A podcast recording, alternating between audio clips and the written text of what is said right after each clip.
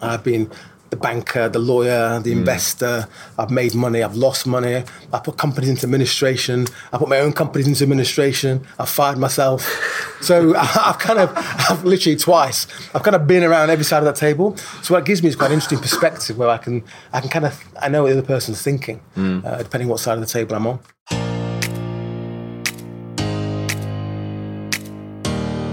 You're listening to the official podcast for the Festival of Enterprise being held at the NEC in Birmingham between October the 23rd and 24th, 2019. Get your free ticket by visiting thefestivalofenterprise.co.uk. The Festival of Enterprise is the UK's best event for entrepreneurs and small business owners helping your business grow faster. This event is the fuel your business needs to get you where you want it to be and sooner rather than later. Strategy can be sidetracked in the day to day running of a business, and scaling up takes the backseat as you end up dealing with piles of paperwork, projects going wrong, or dealing with your overflowing inbox. This shows in the statistics. According to the Scale Up Institute, Scale Ups bring in 1.3 trillion pounds of the £1.9 trillion generated by all UK SMEs. The remainder is brought in by millions of companies not making anywhere near as much impact as they could. There's clearly more than a few secrets that business leaders need to learn about when it comes to growth. Fortunately, the Festival of Enterprise will reveal them all. Throughout this podcast, I'll be chatting to a number of the successful entrepreneurs and business leaders who'll be speaking at the NEC over the two days. The likes of Lord Bilimoria, founder of Cobra Beer, Piers from Dragon's Den, right through to Camilla Ainsworth, the youngest ever finalist to appear on the Apprentice TV programme. I also chat to Fran Borman, Melanie Usabi, Jamie Waller, Peter Holton Millman, Rachel Taplin, and many others. Get your free ticket to the Festival of Enterprise by going to thefestivalofenterprise.co.uk and also joining us on social using the hashtag Festival of Enterprise.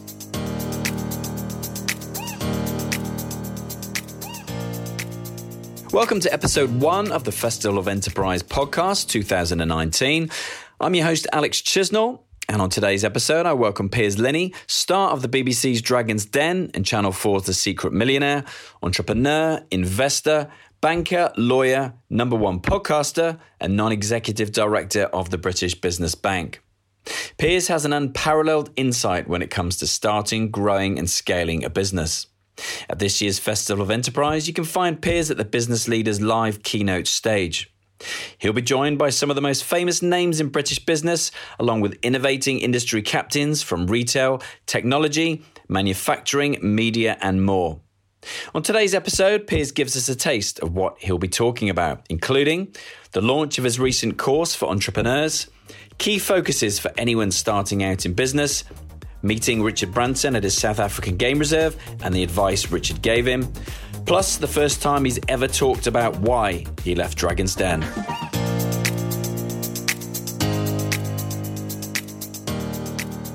So I, I spend a lot of time working with entrepreneurs, people like yourself. Uh, sort of, I do, I do startups and also scale ups. Scale ups are to me any company that wants to grow, not just a big company that's trying to scale up. Um, and I've been really, I spent sort of two years thinking about what to do next after I got out of a couple of businesses. And I've got a portfolio that I sort of manage as well, my own portfolio. I've been looking at what to do really, what next. And, I, and I thought, should I invest in some companies and go plural? But I got bored. Uh, so I kind of thought, I need to do something. I want to run something. So I've been looking at various industries. Some I know and some I don't. And it's very interesting talking to the entrepreneurs on the podcast, actually. So one of the founders of Made.com, another guy in dentistry, talked about uh, blue ocean strategy and looking at sort of uh, markets and how to disrupt them. And, I, and I sort of went back to my own, where I started really in business, which is uh, sort of mobile, telecoms, and cloud. And I'm kind of working on a, my own startup. And it's quite nice to do it myself, actually, rather than having lots of people doing it for me. So I'm Yeah. kind of in the detail myself. Nice. So customer service might be me answering the phone.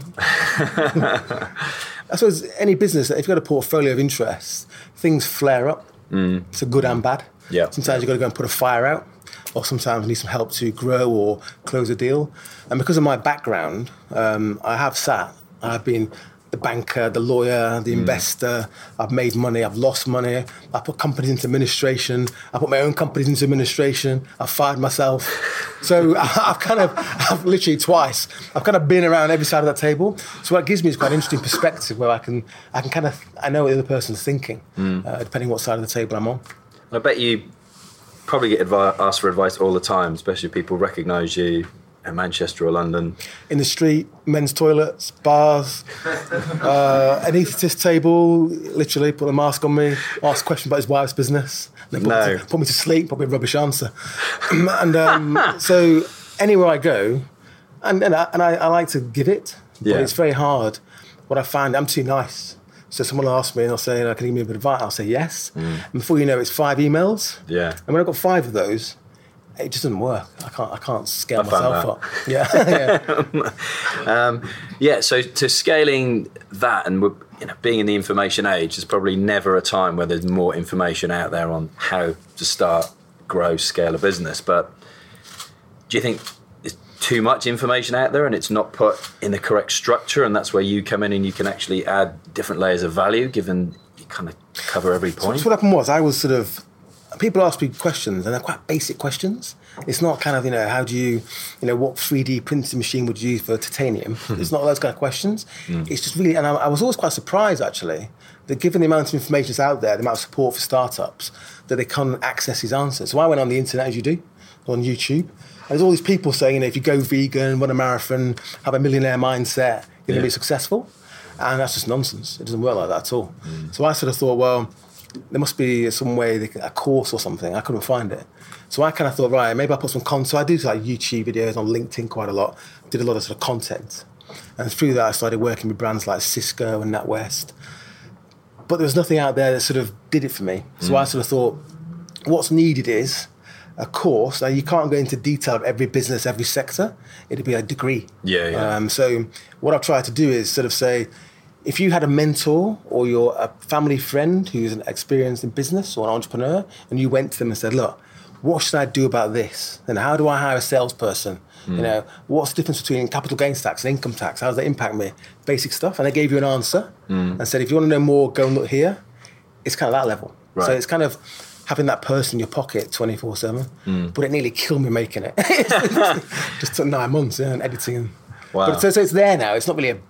No, it's evergreen then, isn't it? business It's really. It's more. It's just there. People Yeah. ask me now. I can sort of say, "Here you go." It's not free, but No, uh, no, no. here it is. Yeah. And um, the feedback's been really good. Good. And, and also, I think with something like that, and also with a podcast, which we've we would both do, um, that's there for life. That's you know, The podcasts are great. There they are. Yeah. I think the podcast. If you listen to Alex's podcast or the, the one that I've done, I mean, I've learned a lot myself just from sitting Yeah, down with these entrepreneurs at all stages.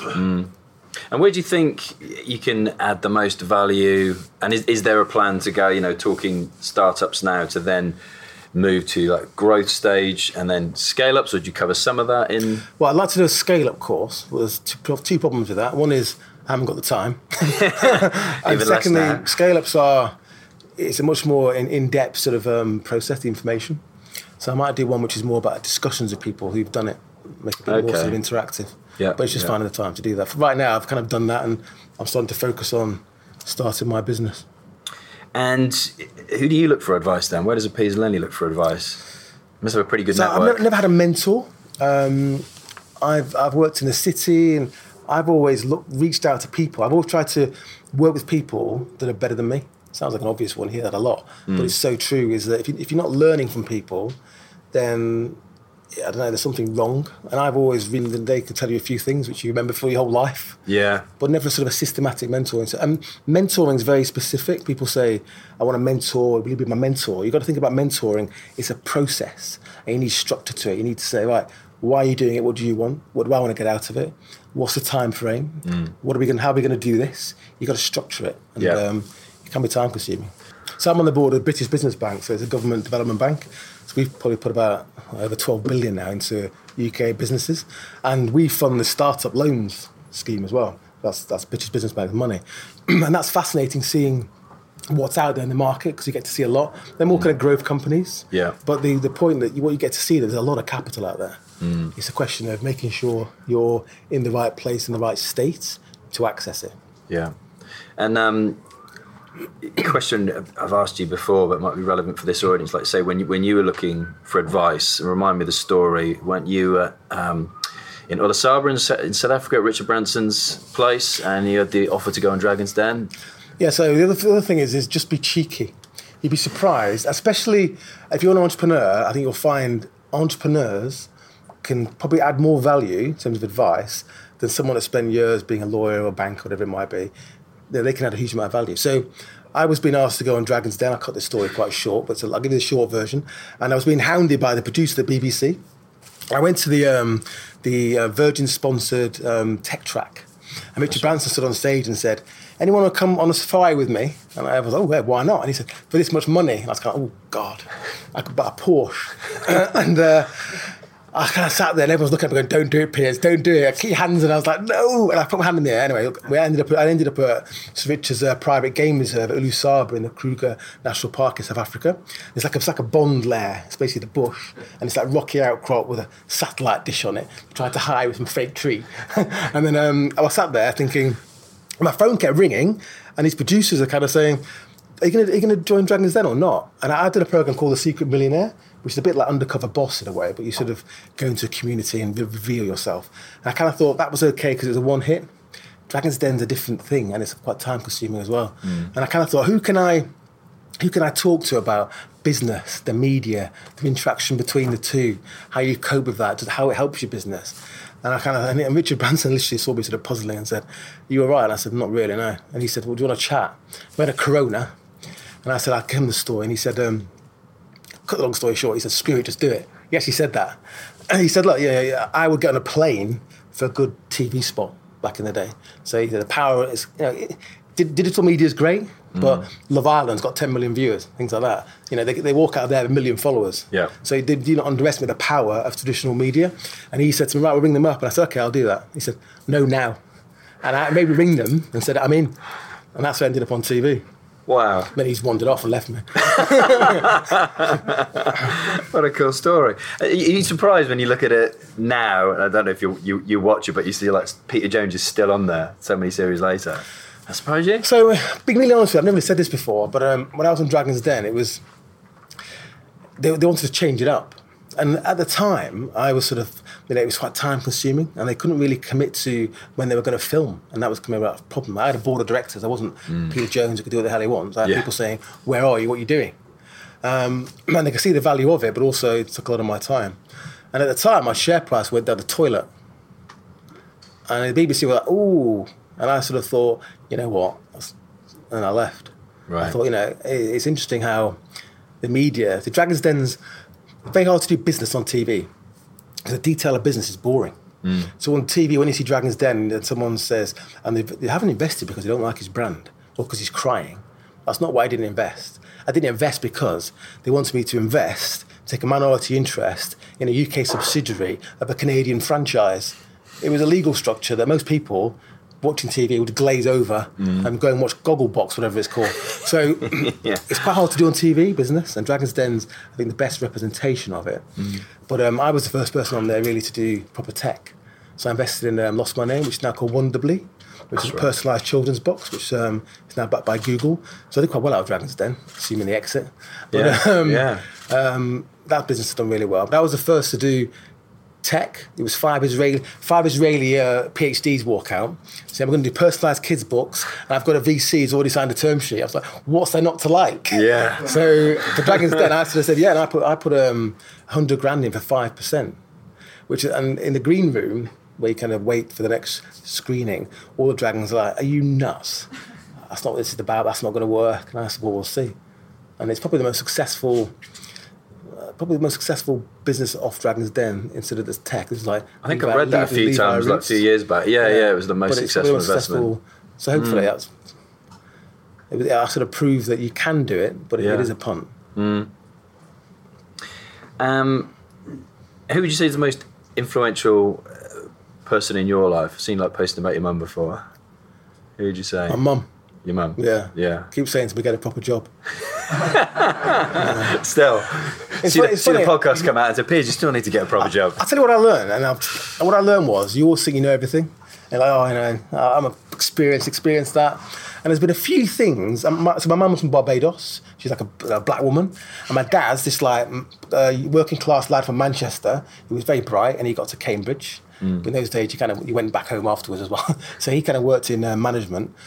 And quite a few times I've gone home and I've said something, and Dad's like, nah, you know what?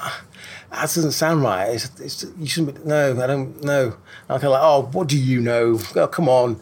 And my mum said things to me as well. And a year later, having dinner, and they're sitting there going, told you. so it's quite interesting that um, you, you, there's no monopoly on you know advice or creativity or innovation or knowledge. And mm. so what, what they have is they know me. So gut reactions, gut reactions don't work if you just have a gut reaction. So I can't have a gut reaction of whether to put something into space on Blue Origin or space. I haven't got a clue.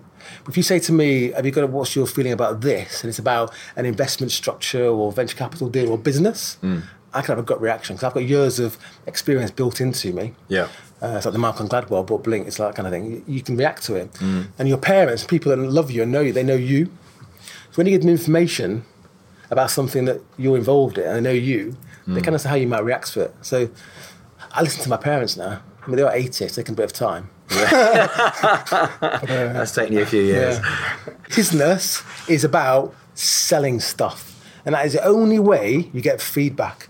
And even when you're, I this in my course, when you're trying to get your first customers, don't just give it away. You've got to test the process, the price point, the margins. Actually, you can even discount obviously to get it. Mm. don't just give it away. Test the hypothesis, test the pricing.